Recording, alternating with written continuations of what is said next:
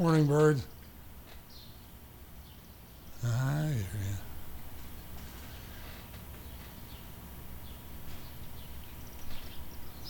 you. Birds. There, there we go. Okay. I tell you, we're gonna play. We'll replace you guys with sound effects. Birds, this is uh, this is the anniversary of when we first landed on the moon. Way back when I was a little bird. How about that? Say what? I would like to be there now. Hello, good morning, good afternoon, or good evening. This is Sparks, and I would like to welcome you to the Weekend Pirate Radio Special. Oh, the Chicago Radio Pirates Morning Show. It's the Chicago Radio Pirates program. Special here at Spleet.network. Enjoy. We're ready. In fact, we uh, we we talked to these folks a while ago. This was actually uh, before the pandemic really hit us. Uh, they're Chicago restaurateurs and the proprietors of what used to be called, and I think that's breaking news here. It used to be called uh, the Supper House, and I think they've even changed their name. I know we have uh, Loren Masse. Hi, Loren. Hi, Gary. There she is. Is uh, is is your other half somewhere in the world, Thomas? He's right next to me. Hello, how are you? How are you? Wow. I got a husband and wife team. This is good. We're feeling good already here. So, um, you changed the name. uh, It's not the Supper House anymore. Is that right? Uh, yeah, we're we're in the process of changing over to uh, Wicked and Sweet. What to, Um, to what? Wicked and sweet. Yeah, because during the pandemic, Yeah. we we doing um, like everybody, we were doing a, a few other ventures. So Yeah. we opened up a a dessert line. Uh, with everybody being home, they decided they needed some sweets in their life. So we were selling uh, uh, Sweet Rush, which was our dessert line, and then we had a oven ready meals for people when they were home, so they could sit around with the family and not have to cook. Yeah. Uh, and then we did a, a, a, uh pop up breakfast um, called Wicked Chicken, just uh, a play on the uh, the egg Yeah. aspect of breakfast. And uh, now we're back open. Uh, the pandemic is uh, hopefully a majority of it's in our rearview mirror, and we're Knock on to- wood, right? Uh, yeah. And and the new hang on. I'm going to give you a drum roll here. And the new name of the restaurant, I think you said was. Wait a minute. Hang on. It wicked and sweet. Is that correct? Correct. Yeah. Uh, but are you guys are you guys in the same uh, spot here in uh, Boys Town or what it used to be called Boys Town on Halsted, right? Yes. Yes, we are. Okay. You know, um, I, I think this is interesting. I wanted to talk to you guys now. And if you're listening to us, uh, you know, outside Chicago, this really applies to all kinds of places all over the United States. Uh, restaurants took an incredible hit. Um, I remember um, walking out of a restaurant right before the COVID. I should say right before, but it was in that moment. And um, I and and I, I think we took some food to go, but I realized that was it. That was the last time I was going to sit down in a restaurant for like a year, and that was the case. Now I stumbled upon you guys, and um, you you were um, you were sort of ahead of the curve. Curve as you just uh, you, you explained. You had a you had a thing for to go food, um, you know, right off the bat. So. Um, you must be smart. You could see ahead to some extent. Yeah. yeah, because I mean, at the time, I would talk to my friends, you know, you know that don't have kids, know, and on a budget. Yeah. We're getting DoorDash, Grubhub three, four times a week, Ugh. and it's just you get it that much. Like we're just so busy, and it's just easy, and they just deliver it. And uh, you know, when I was home with my my second child, and you know, that's why the pandemic wasn't that scary for me because I'm like, I felt like I was trapped at home for a year, couldn't go to the grocery store, couldn't go anywhere. Yeah.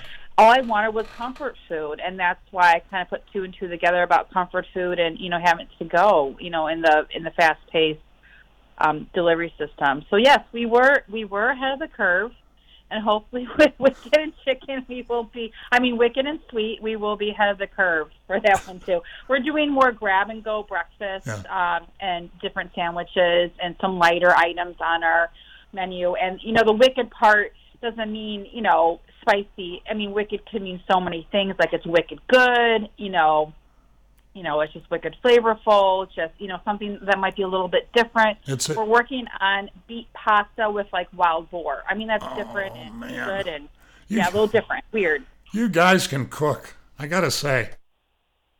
You guys, what'd you just a wild boar? Jeez.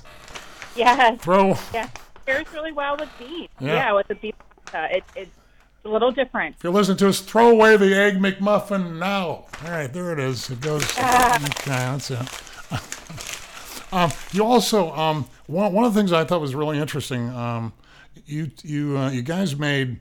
Um, I don't want to call them cocktails because they didn't have any booze in them, but these really interesting. I don't know, like a watermelon. You had a, like a cucumber. The heck was that? It was a cucumber infused something, and it was delicious. Well, we have lemonades, flavored lemonades. It was cucumber lemonade, and then the other ones. Um, it's very most other. The most popular one is the watermelon lime basil, um, and then we also make a strawberry lemonade and um, a you know regular. And uh, the watermelon goes really well with tequila. That's Yeah. like my favorite on a hot day. You know, son of a gun. I just discovered that by accident, Loren. And, uh, you know, uh, yeah, I did. I did. Uh, that's good stuff. Um, this is Thomas and Loren uh, Masse from the new. Uh, wait a minute. Let me, let me give you the. I gotta set this up here if I could. Um, from the new Wicked and Sweets in uh, Chicago. Give me your uh, the addresses on Halsted one, more- one, one more time. It's 3404 North Halsted Street. We're near the corner of Roscoe and Halsted. Three four zero four. I should mention I have I know it's uh, I have no financial interest with these people all the show although I wish I did having uh, having uh, tasted their stuff so um so uh, do you is there like a learning curve when you put you know boar on the menu? Do you have to explain what that is or do you say you know I mean when, when I was in there it seemed to me like most of your clientele were pretty adventurous. Is that true? Yes, yeah. Uh, you know, once once you once you get uh, people familiar with what you do, uh, and they, you build their trust with you, um, a lot of people are willing to try some new things because they feel that uh, you mix and match things together and pair things very well together. So, uh, yeah, our our our, uh, our clientele is definitely uh, a little more outgoing. Weird. No, yeah. un- They're- un- unique. They they are. So now you don't have uh you don't have seating seating per se still, correct or no? We do, yes. We did open up for seating um, when we went into phase five. Um, we slowly waited for all of us to get vaccinated in the whole restaurant, you know, all of our employees and all of us. Uh, and then we we open our doors. Yes, we just have very casual counter. You know, if I feel good, I'll come over and wait on you. but it's mostly counter uh, service. let me take a controversial question here. I, I'm fully vaccinated. Can I get in there without a mask, or what are you doing Yeah. with that? All right, good. Yeah. Do you do you don't do you don't wear masks, do you, or should you, or when you're wait when you're when you're waiting? They they wear everything in the kitchen. They still not pretend, but they still act like it's a full pandemic because, again, it's just it, it's good health, you know, Yeah. all around. Um, you know, up front, I constantly wash my hands. Um, you know, if and I I've said before, if someone requests me to wear a mask, I'll put on a mask. Oh, for sure. If I'm waiting on a table, I go over with the mask. I'm on the counter. You know, I still keep my distance. I still, you know, practice, you know, putting food together and bat. You know what I mean? Like Yeah. uh, hygienic. So I mean, uh, uh, really, if I asked you to put on your your mask, you would? I don't know. Yeah. Really? Yeah. Well, Yeah. Oh, yes. I think that's just, you know, Yeah. that's just being polite. Yeah. Oh, okay. Well, we could debate that, but I, I you are polite. I, I certainly, uh, I can certainly uh, acknowledge that. What is the? I know that a lot of restaurants went under, and under normal circumstances, as you guys well know, I think it is it like uh, like twenty percent of restaurants make it new ones, and the other eighty percent fail. Is that about right? Yes, uh, you know, most people don't understand the concept of, of the whole restaurant thing, and, and they think if they can cook or they can manage, it's kind of there's a lot going on in a restaurant. Yeah. You, you really have to have the personality, uh, the food quality, the um, business knowledge to know when to adjust to situations like this where you had to make. Uh, you know, some cuts and and, and be able to stay open and uh, and work that way. I always think when Tom told me that this, this one of the secrets to having a successful restaurant is really coming down to your pennies and nickels when you buy things, Yeah. and just you know what a what a small thing that does to actually help you get through. You know, just five cents cheaper on a meat. You know, just really looking at your prices is what really can help you stabilize. Can we do a quick audit here? Fake, make some numbers up for me. I'm not trying to get into your accounting. What's what does food cost now? What percentage of, of that is uh, is is uh, the theoretical right number? So about 33, 35 percent um, of your expense should be uh, food costs. All right. So you sell something for ten dollars, uh, you should be um, that that item should be on the plate should be about three dollars and thirty three cents. Okay. But then you have your labor on top of that. You know, just like well, I could have made this for three dollars. It's like again, you have someone Huh. make it have the energy and the water to wash your dish. You you're actually sitting in a restaurant. You know, like Yeah. Well, what and and um, what about salary? I can't get a grip. I, as you guys know, I used to work in restaurants, and I still can't get a grip on what exactly is happening here. Um, is there is there a is there a percentage that works for salary? You know, employees as part of your as part of your uh, your business model, as anyone's. Yeah, you you want uh, again uh, for your labor costs. very very similar. You're looking at um, you know depending on the the, the quality of, of product that you're trying to put out, and if you're doing a lot of things from from scratch, or if you're preparing uh, you know um, a brought in product that's already prepared. Um, you know, you can range anywhere from uh, 28 to, to 36 percent Yeah. On labor costs. So, What's your take again? All this is can be off the record. I don't mean to put anybody on the spot. What's your take on tipping? tipping these days? very much appreciated, especially when I go out and wait on you. I imagine, I imagine it is. I imagine it is. What's the, what's the, I, listen, again, I'm not a good example. I used to work for tips in a couple of industries, including cab driving. I'm a big tipper.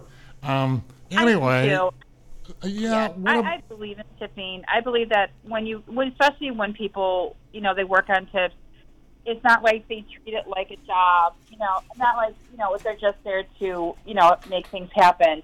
Where we're working for tips, they actually you know put the effort. You know, most of my best friends are bartenders and servers. Huh. You know, they really, you know, they're very good at what they do, and I really believe that if you had a, a good, enjoyable experience, you know, to give a little bit, you know, tip very well. Because then again, if you come back and see them get that same service, and you know what your expectations are then. yeah, I, that's what I thought. But uh, as you know, there are a couple of fairly prominent restaurateurs who uh, just decided they're not going to have tipping going on. I, don't- I, I, that to me, I don't know. Um, Yeah. Yeah, I bet you don't think that's a good idea. I won't mention who they are. those, che- those cheap, those cheap sons of no. Go ahead, uh, Thomas. I hear you. Well, that's a European way. I Yeah. mean, yeah, they have it structured into, you know, wage. into their wage, into the food costs too. They put that in. Yeah. But Well, there was a, there's a Chicago restaurant, and again, I won't out them. That uh, I was gonna. They're not. They're not appearing as a guest on this show, but I thought some of their explanation for the no tipping was a little fishy. But let's be positive. Uh, this morning, it's uh, 14 before the hour. This is Loren and Thomas Masse of the former Supper House in Chicago, but now has been uh, rechanged, changed, and is now uh, known as do we need a gong? Swe- Wicked and s- Sweets. Is it one sweet or, or more than one sweet? Wicked and Sweets, plural? Or Wicked and sweet. uh, Wicked and S- Okay, Wicked and Sweet. All right. Because again, our dessert did so well. Yeah. We have to put that title. So we're we going to have to change your website here, which was Supper House Chicago? So what is it now? Is is it? Go ahead. Do you have a new It's still website? Sup- yeah, everything is still supperhousechicago.com. Yeah. Um, we have market days coming up, and that's going to be a huge event. And once that is finished and, you know, in the books, we're officially going to make the changeover. But now we're just gradually, you know, taking things off, adding them on. Um, What yeah, what market what are what are market days for you? What does that mean? Market Day is a festival from um, Friday, August 6th through Sunday, August 8th. Um, it's on Halsted. they block off from Addison all the way down to Belmont. So Wrigley Field all the way down to um, uh, yeah to Belmont Avenue. They have five stages across um, the you know across the street uh, with live music. Uh, tons of uh, per, you know purveyors and restaurants are open. Huge bars. It's just it's the LGBTQ plus um, big event. Um, it's just it's a lot of fun. We're really looking forward to it. We have a booth. We're selling desserts. Right. We're very excited. Not as big as Lollapalooza, but the food's much better. Yes, yes. Yeah. um, so uh, now, do you have? Um, I'm assuming you don't have your entire menu in the booth there. Do you pick a couple No. of items? What do you What do you What are you offering up there? We're doing waffle, Belgian waffle pops. So it's like a it's a waffle like popsicle stick, and one dipped in white chocolate with fruity pebbles. The next one is a maple frosting with bacon, and then the third one is just a nice rich chocolate sauce with sprinkles. And then we're doing key lime pie and peanut butter chocolate dip frozen bananas. I want to I want to be Guy Fieri, um, who based his whole career on saying "Wow, awesome." Yeah. That does does sound good though. What'd you guys have for breakfast? Be honest here. Come on. No- Coffee. coffee? Really? and nothing else? Nothing else yet. Yeah. Some, some scrambled eggs and uh, Belgian waffles. Okay. All right. Sounds like Thomas ate and you didn't, Loren. What's going on? Are you taking care of the kids? Hey, speaking of that, um, how does that work for uh, you guys? Are I love family businesses. You're a family business. How does it work to have little kids in the mix? Um, a lot of sleepless nights. Yeah. We try to put a broom in our two-year-old's hand to clean the, you know, restaurant. She just kind of just moved everything around, Yeah. so can't put her to work yet. Yeah. Um, no, just kidding. Um, it's just, yeah, it's just a lot of work. It's just prioritizing, um, working from home, which is, can be interesting sometimes, and yeah, Do, do we're they? halfway through for an email and someone pushes a button and it gets sent. It's like ah, but yeah. So your two-year-old did not successfully operate a broom. Well, this isn't Cinderella. This is different than that. Do you teach them? My mother taught me to cook. What, however, how, whatever I can accomplish in the kitchen, mostly came from her.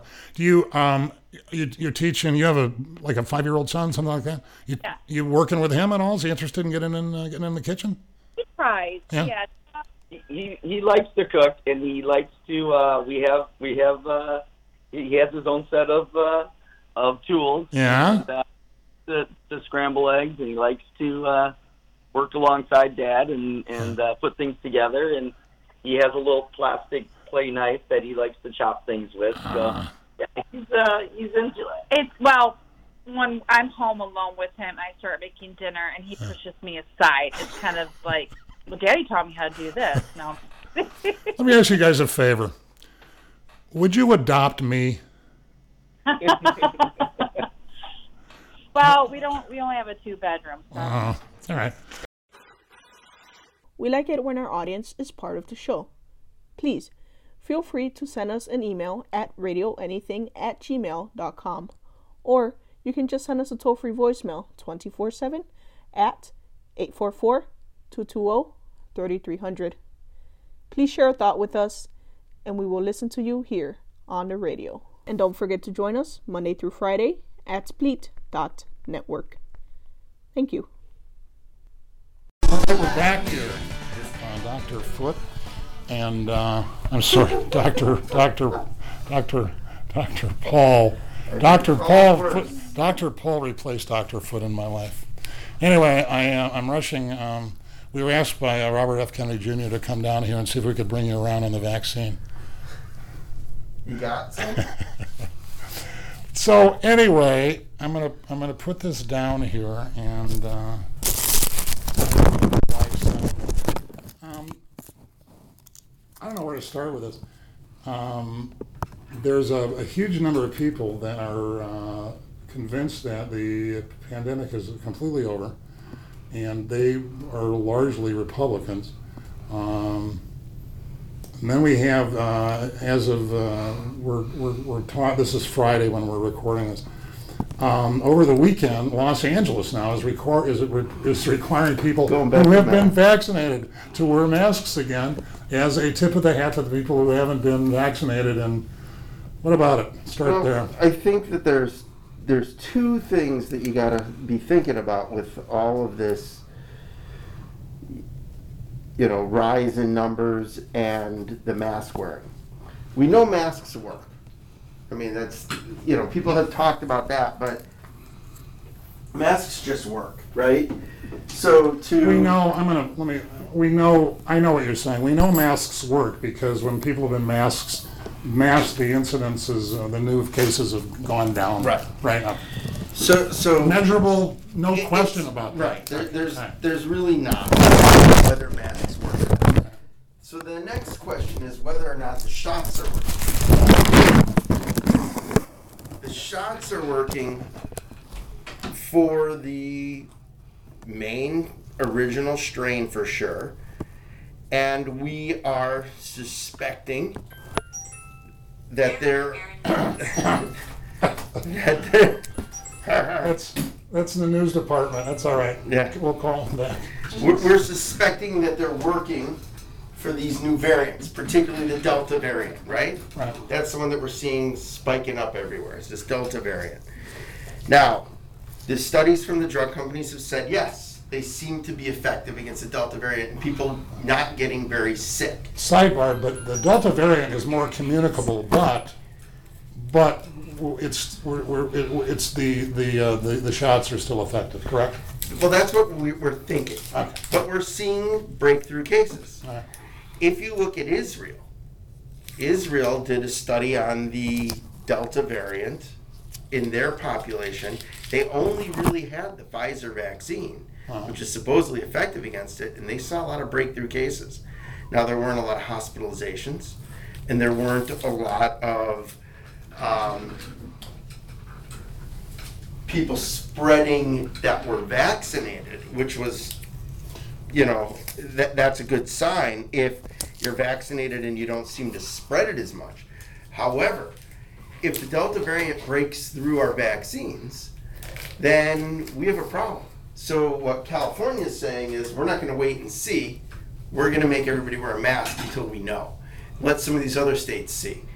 And you know, you look at a state that, let's say, things are spiking, Missouri or uh, some of the other southern states that we're seeing it in, or Tennessee the other day, who said that they're gonna, you know, fire their health expert, their vaccine quote unquote czar. Which, which, which is horrible. Right. Which is right. horrible. But you know, states like that that have low numbers of vaccinated people already, where we expect to see this Delta variant go up, they're going to be really interesting places to see.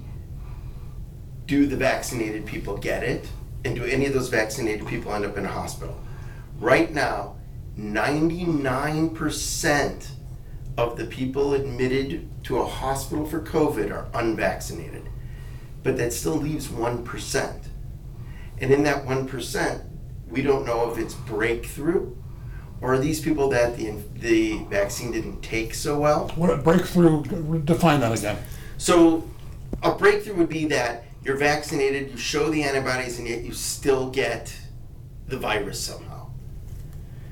Versus, you know, my father went for a test to see how well his vaccine did. And the initial tests showed that it wasn't so good because he's on immunosuppressant drugs and it doesn't seem to be mounting the immune response despite him being vaccinated.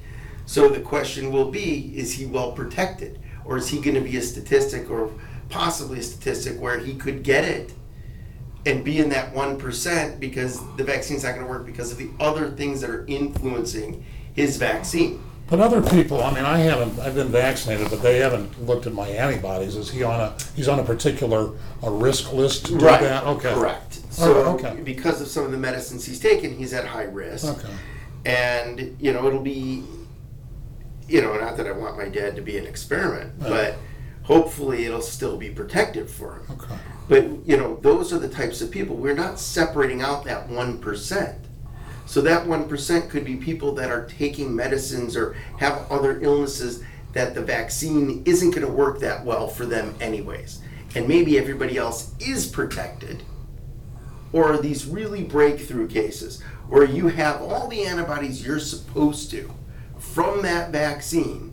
But you don't know that I do because I've been vaxxed, but we, we, don't didn't- know we didn't any do of blood those work, people right? because Okay. we're not testing it. So that's why we don't know what that one percent really measures. Could I be a carrier? Theoretically, but even in the studies that they've shown, people that were vaccinated, even when they got sick, didn't seem to spread the virus. So even the spread of this virus seems to be on unvaccinated people. Vermont. Yeah, is the Vermont is number one in, is it vaccinations or Yes. mask wearing or? I think it might even be both, but Both, they're okay. definitely the, the best And, vaccine. and then they're doing the best in new, new infections, is yeah, that it? they're they're under a percent. So, uh, so explain the science there. I mean, that confirms everything, yes? It, it seems to, although, you know, when you start to look at data like that, you start to look at low numbers in an area where you have high compliance, you also tend to have a different patient population, right? These are people that are going to socially distance more. These are people that are going to be more conscientious of other people. So the whole thing kind of changes. There are studies done on people where you know you want to see how effective something is. As soon as you enter them into this study, everything becomes more effective because they're conscious of somebody's watching me, I better behave.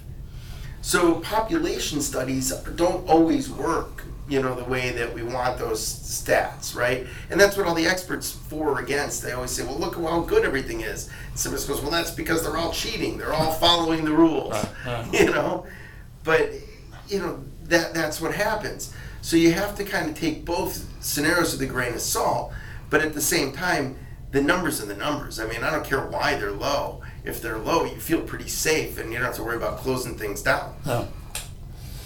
Oh, um, what's the polita, the polita, what, what's the, take two, what is the political side of this? Is there a way to, is there a way to separate the two I was watching something on the news yesterday, and they had a guy on who said, you know, ultimately this was Trump's vaccine, which is the irony to the whole thing, Yeah, right? yeah. Is that this was Trump's vaccine? It should have been his baby, and I, you know, the strongest public service announcement that somebody could make should theoretically be, and we've had this in other things, both Trump and Biden on a PSA saying, I developed this shot. Trump can say, I made this shot for you.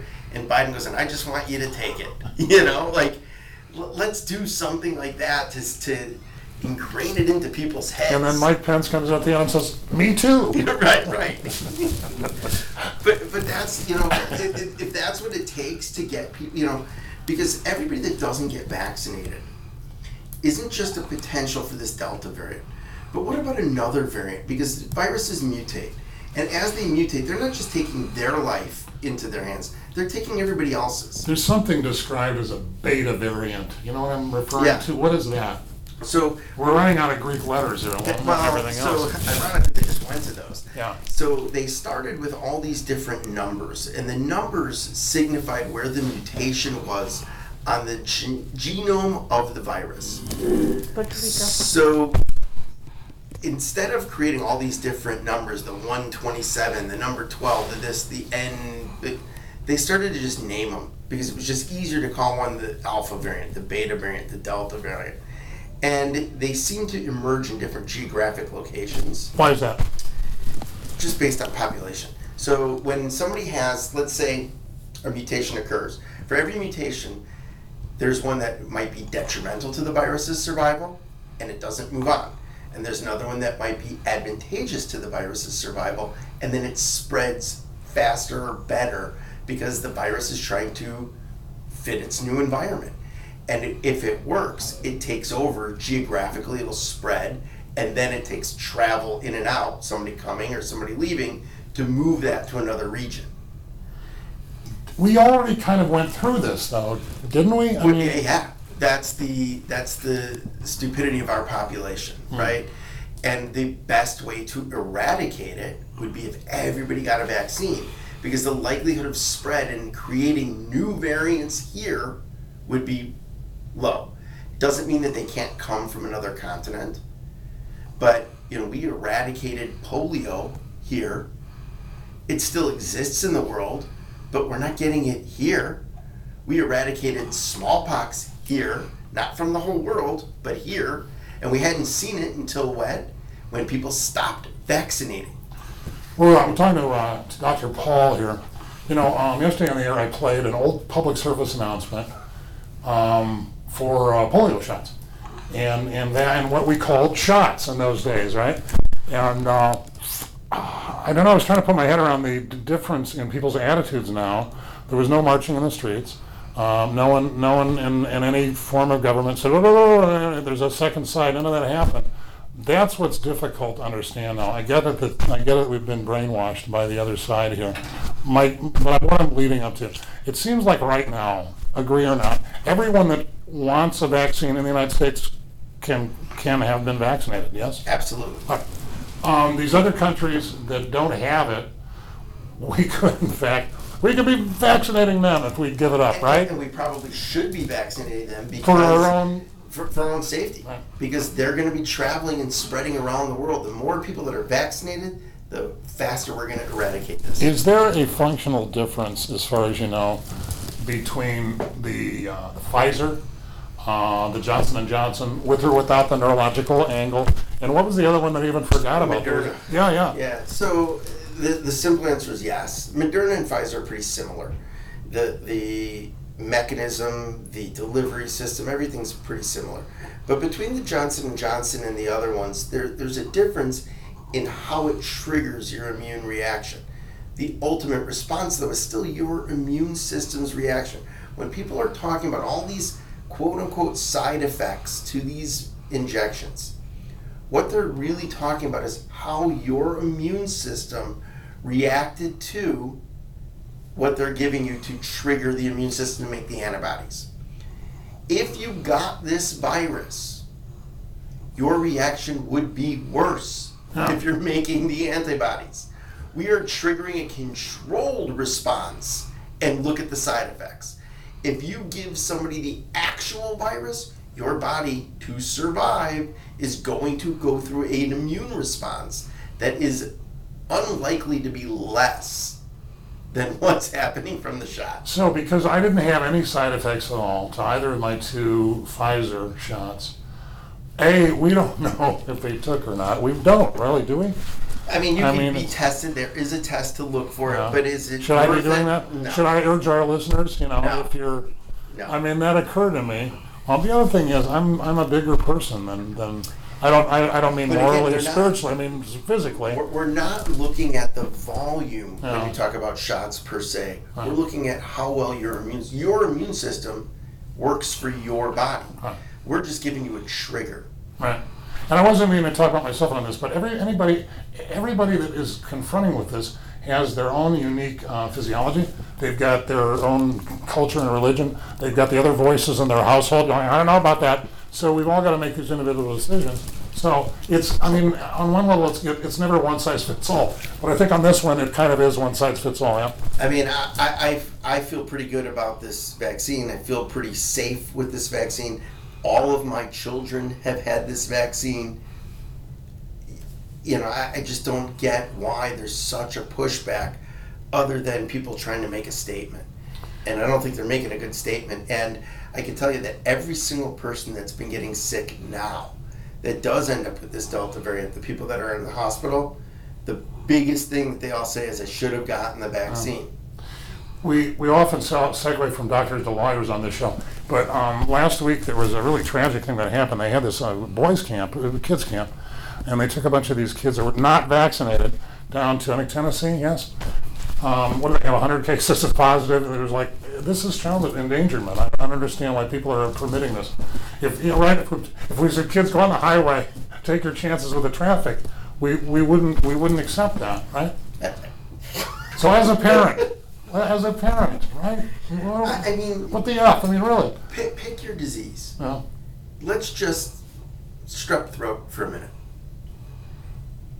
If I said there's an outbreak of strep throat going on at the school, and we didn't require the kids to not go in that had strep throat. And we just said, I don't believe in antibiotics, and I'm still sending my kid. You'd be, what, what's wrong with that parent?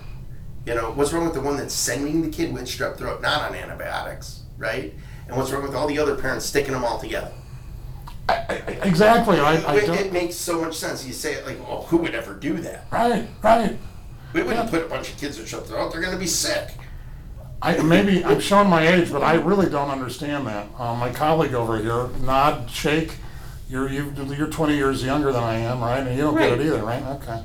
No, I wouldn't send my kids to to have strep throat. I'm like, dress is staying at I'm sorry, but you're behind the scene at home. Exactly. All right. So there's no argument there. I think most like I don't know. Let's It's take like- let's take a quick break. Hang on. We'll be right back. Uh, Fine. Can you believe that? it's Yeah. we're coming Remember back the here. years when swimming in a Behind the public scenes. pool was considered dangerous? Not long ago, polio was a dread disease, and parents were warned to keep children away from crowded places. Then science invented a vaccine that has virtually wiped out this crippler. There are also vaccines to prevent diphtheria, tetanus, whooping cough, measles, rubella, and mumps. All communicable diseases that could seriously damage your child. Recent outbreaks of diphtheria and whooping cough in this country show that diseases which vaccines can control still occur if people neglect immunization. Childhood immunization should begin as early as two months of age and be repeated at specific intervals. Has your child had all his vaccinations? If not, see your doctor or call your health department to start this life-saving protection.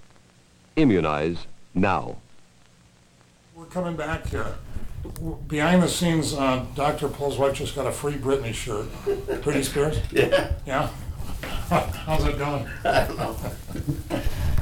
So, um, you know, we always, behind the scenes at the, at the show here, we, we have like a list of distractions, you know, stuff that we could talk about.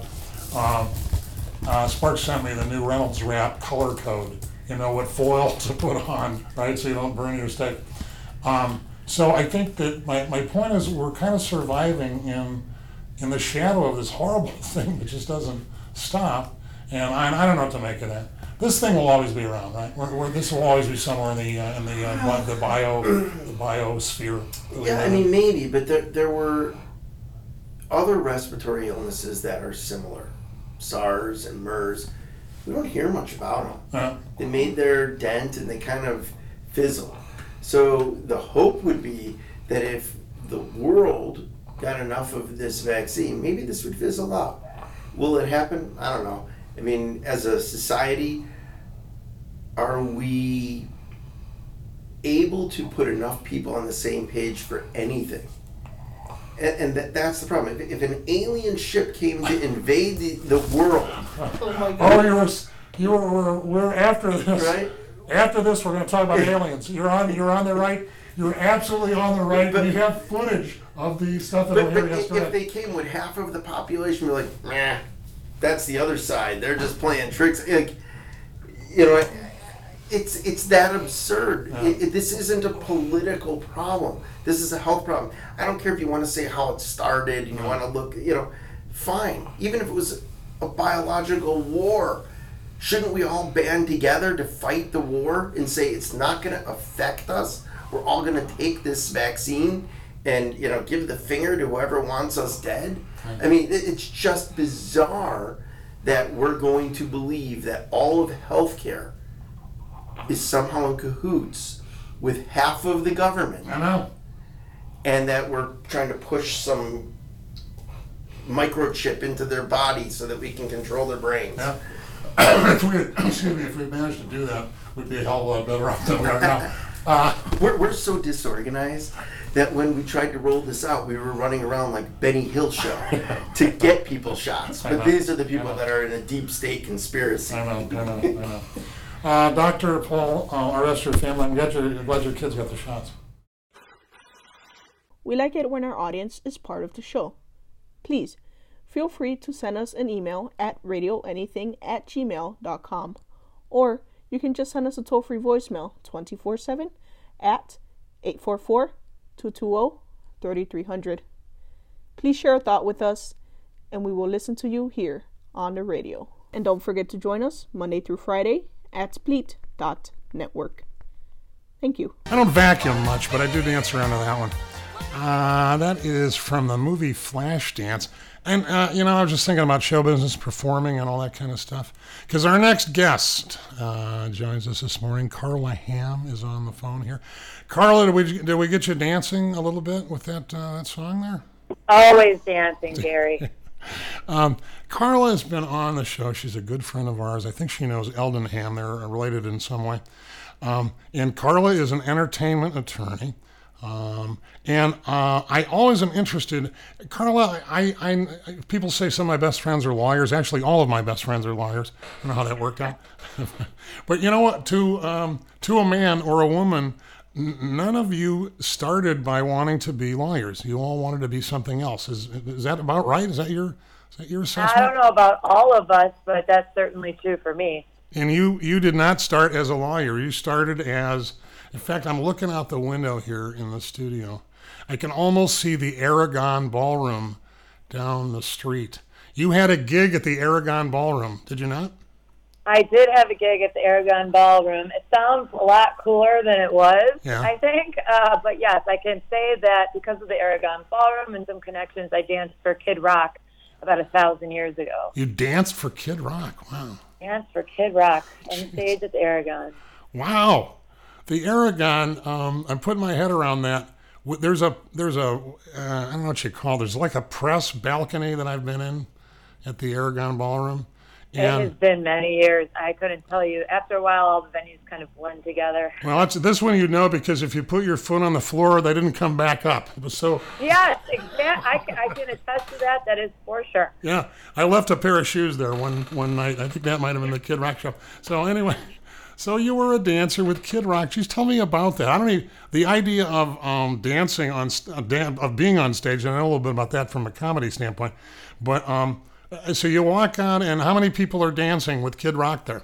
And you, Well, you don't walk out. I mean, it was many years in the making. Obviously, I have a history of you know a dance career before that. So sometimes when artists come into town, um, if you have the right connections, people will ask you to do a one-off show while they're in town. It's not like I went on tour with them or anything. But I did get to be on one of those little platforms where you start under the stage Yeah. and they raise you up. So I did not Oh. technically have to walk on stage.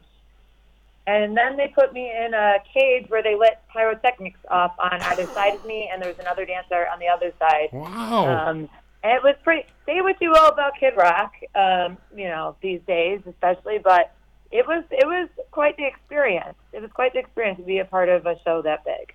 um, I'm I'm I'm, I'm uh, smoke in in addition to the uh, the sparks or. Uh, I believe there was smoke. It's kind of a blur. It Yeah. now. Yeah. It's always kind of, it's always, Aragon, a lot of smoke and always a blur. No, I've been there. Um, so, you're right. All right. But anyway, uh, your, uh, your career as a dancer, um, how, how did that start? I guess it just started ever, you know, I just always loved dancing when I was a kid. And I remember regretting in high school not really taking it to the next level as a career. So one day I was at Excalibur nightclub, you might remember, Oh, yeah. down um, on Ontario, I Yep. believe it is, at Dearborn. It's something else now. But yeah, I was I was turned 21 years old. I was at Excalibur, and I saw a flyer on the back of the uh, back of the uh, um, stall door of all places, Yeah. asking for go-go dancers for a company called the Chicago Honey Bears, which actually has no relation to the former Chicago Honey Bears. It's just the name that they adopted after the Bears no longer had dancers. Um, the phrase go-go dancer, I haven't heard that in a pretty long time, Carl. Yeah. Yeah. it has different mean. I think it has different meanings to different people. What it means in modern times now, at least the kind of dancing I did, Yeah. was you know performance in in crazy costumes that light up and on stage, you know, really adding to the mood of the atmosphere. I think it it definitely comes with some some not so uh, favorable connotations in some respects, but. For me, it was a performer. I, I danced for sports teams like the Chicago Fire, Ah. um, and and events like that. So I'm picturing you as a go-go dancer. They used to have those uh, women in cages. Um, not, I mean that that sounds suggesting something that it wasn't, but anyway. And Yeah. my Carlum. So my question, the big question is, did you have white boots and white lipstick on when you were go going? Not going. white lipstick, but occasionally there were white white boots. Yeah, especially I don't know if uh, any of your viewers might remember the old Crobar. At the old Crobar, the costumes are pretty fantastic. They would light up, and we'd be on stilts and do you know crazy things. Um, There was a gal named Trisha Starr there who was a fantastic makeup and costume stylist. It was a really magical place to work. So, all right, so back to so you walk in. There's a help wanted ad for Go Go Girls on the door. Yeah, on the door. You know, Carl, I've I've been looking for that sign my whole life, and I just you must you must have stumbled in there.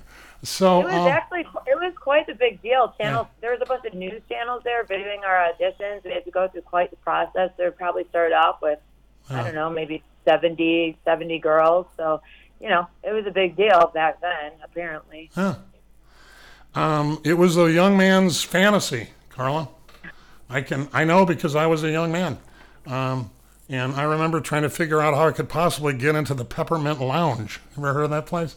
And, No. and that was in California, and I think that was the original Go Go. That was the first Okay. first cage, first white lipstick, first pair of boots.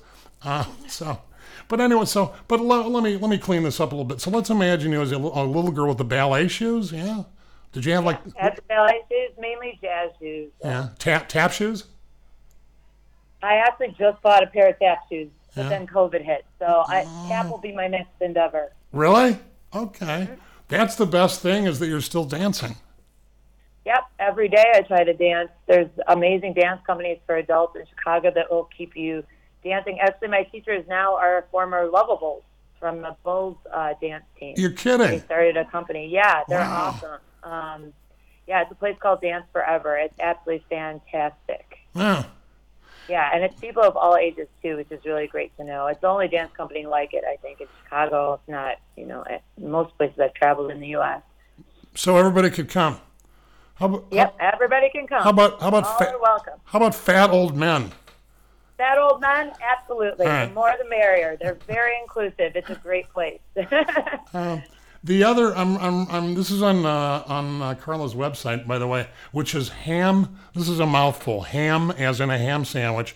HamEntertainmentLaw.com, and you can meet the staff here. And uh, Carla's uh, page here is.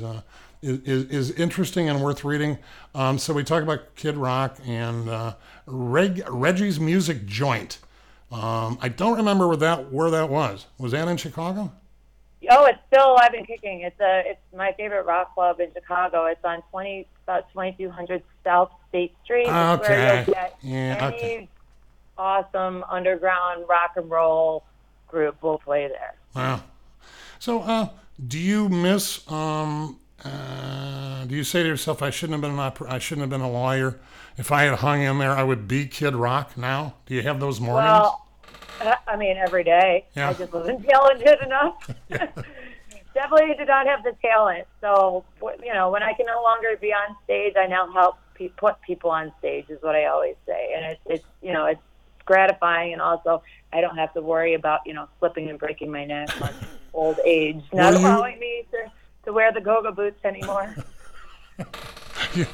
and now Carla will hang up her go-go boots on live TV. I actually think I said that in a piece that I wrote that I hung up my go-go boots.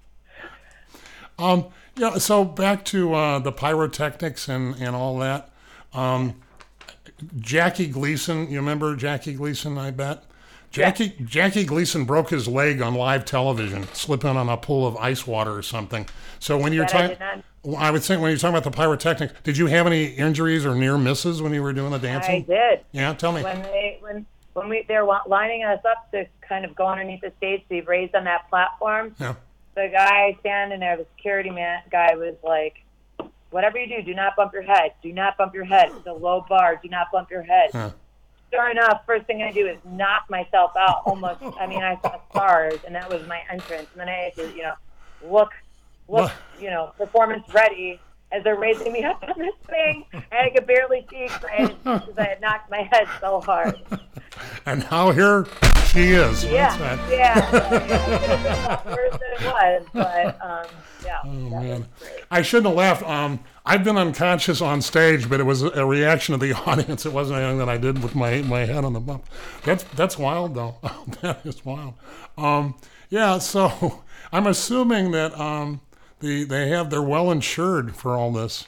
Does a dance troupe in general, Carla? Do they? Do they is that that that's not uncommon, right? There there slips and falls and stuff. Oh my gosh, all the time. Yeah, you know, and it it, it can be part of the venue's problem Yeah. depending on if they leave water around or it's unsafe. But yeah, in general, I do. It's kind of cool because the first the first company I started representing once I started practicing law Yeah. um, was actually a, a dance company in Chicago. Um, so I was able to see kind of, you know, the contracts from the other side of it. And they should have insurance.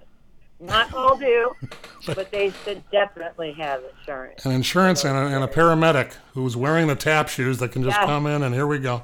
Let me put the tourniquet Yes. on. This is Carla Ham. That's with a C C A R L A Ham H A M. Uh, Carla, among um, among other things, uh, as a former go-go boot wearer, is now a licensed attorney. She graduated from Chicago Kent College of Law. Um, uh, you have a uh, this I didn't know. You have a bachelor's in psychology, so you should be well prepared to come on shows like this. Um, and uh, Northwestern, you, you have a master's from Northwestern in communication. I have my, my undergrad from Northwestern and my master's is, is from DePaul. All right, okay. Ah, I know some. Uh, I know some uh, Northwestern and, and uh, DePaul graduates. Um, and you you volunteer with something called Lawyers for the Creative Arts. And, and Yes. what, what is that? Lawyers for the Creative Arts just helps um, give provide legal, legal work for artists around the Chicago area that cannot afford it themselves. It's an amazing program with really, really qualified attorneys helping artists. Um, they do a lot of outreach, like education, in addition to actually taking on cases of all varieties. Give me a give me a for instance. Okay, so for instance, somebody wants to produce a film in Chicago. They don't have a budget for the film really, and they want to hire an actor. So they would hire me through Lawyers for Creative Arts to create the contract to hire that actor with liability and you know any payment, that sort of thing. Um, so you know because lawyers are expensive, and if you don't have a budget, you can't Yeah. really afford an attorney. And and uh, the educational part of this, I'm I'm um, I have to out myself. I was a I was a, a rock musician a long time ago, and I didn't I don't know anything now about the business, but I really knew nothing about the business then. Do you sit down and have seminars for these people and say, Yes. put down the Yeah, so put down the pipe there, Jerry. We're going to talk about how to how to how to make it uh, how to make money. Go ahead. It's unfortunate. So I also sit on the associate board for them, and they have different committees. I'm on the events committee, um, but there's also an education committee, kind of an outreach committee, where yes, they will do either host events or lectures on copyright law or contract law, things like that that are open to the public. Um, you know, COVID kind of shut us down for a while, so it's hard for me to give you a for instance. Right. We started getting revved up right before Yeah. hand. Um, but from my from my perspective on the event side, we would do let's say in a, a venue tour. So let's say we'd get a group together and take them to the metro and do a little you know tour of the venue with someone that works there. This is all hypothetical because it hasn't happened yet Yeah, yeah. so far. But you know things like that. We did all of that online. We did interview venues online. You can see some of the videos on Lawyers with Creative Art website. Um, it's Lawyers for the Creative Arts, and there's a website, so check that out there. It's the uh, ADD morning program. Microphone Jones, our booth announcer, is uh, here, and Aaron Mittens, our news guy, is also on the line here. Um, should we, uh, Aaron? Should we out uh, MJ? I understand uh, Microphone Jones is engaged. Is that true? Wait a minute. Uh, Congratulations. Is that true? Yeah, it's very true. To a woman. Congratulations. Always. Love my women. You know, yesterday uh, we talked about uh, Aaron. While you were coming back from Vegas, I think. Yeah. Aaron and I were talking about all these wedding traditions. Mm-hmm. Uh, and you didn't hear any of this. Uh, you know, they throw uh, cinnamon on. Uh, Never heard of cinnamon. I in- heard rice before. In in Denmark. Really? Yeah, so that's a thing. Um, and I didn't. this was my favorite from yesterday. In the community uh, of Tidong in Indonesia, a married couple is not allowed to go to the bathroom for three days after being wed. Uh, it's considered bad luck if they do. Really, how does that work? Well, the newlyweds are watched over by their family members to make sure that they, you know, don't don't break that tr- taboo, and they're given small amounts of food and water. So, what do you think? If you gotta go, you gotta go, man. that's, what, that's what I think. Dad, we gotta, Dad. Uh, for uh, Microphone Jones and Aaron Mittens and Natasha Rodriguez, everybody in Canada and anyone who ever thought they'd like to get married, do it. See you tomorrow.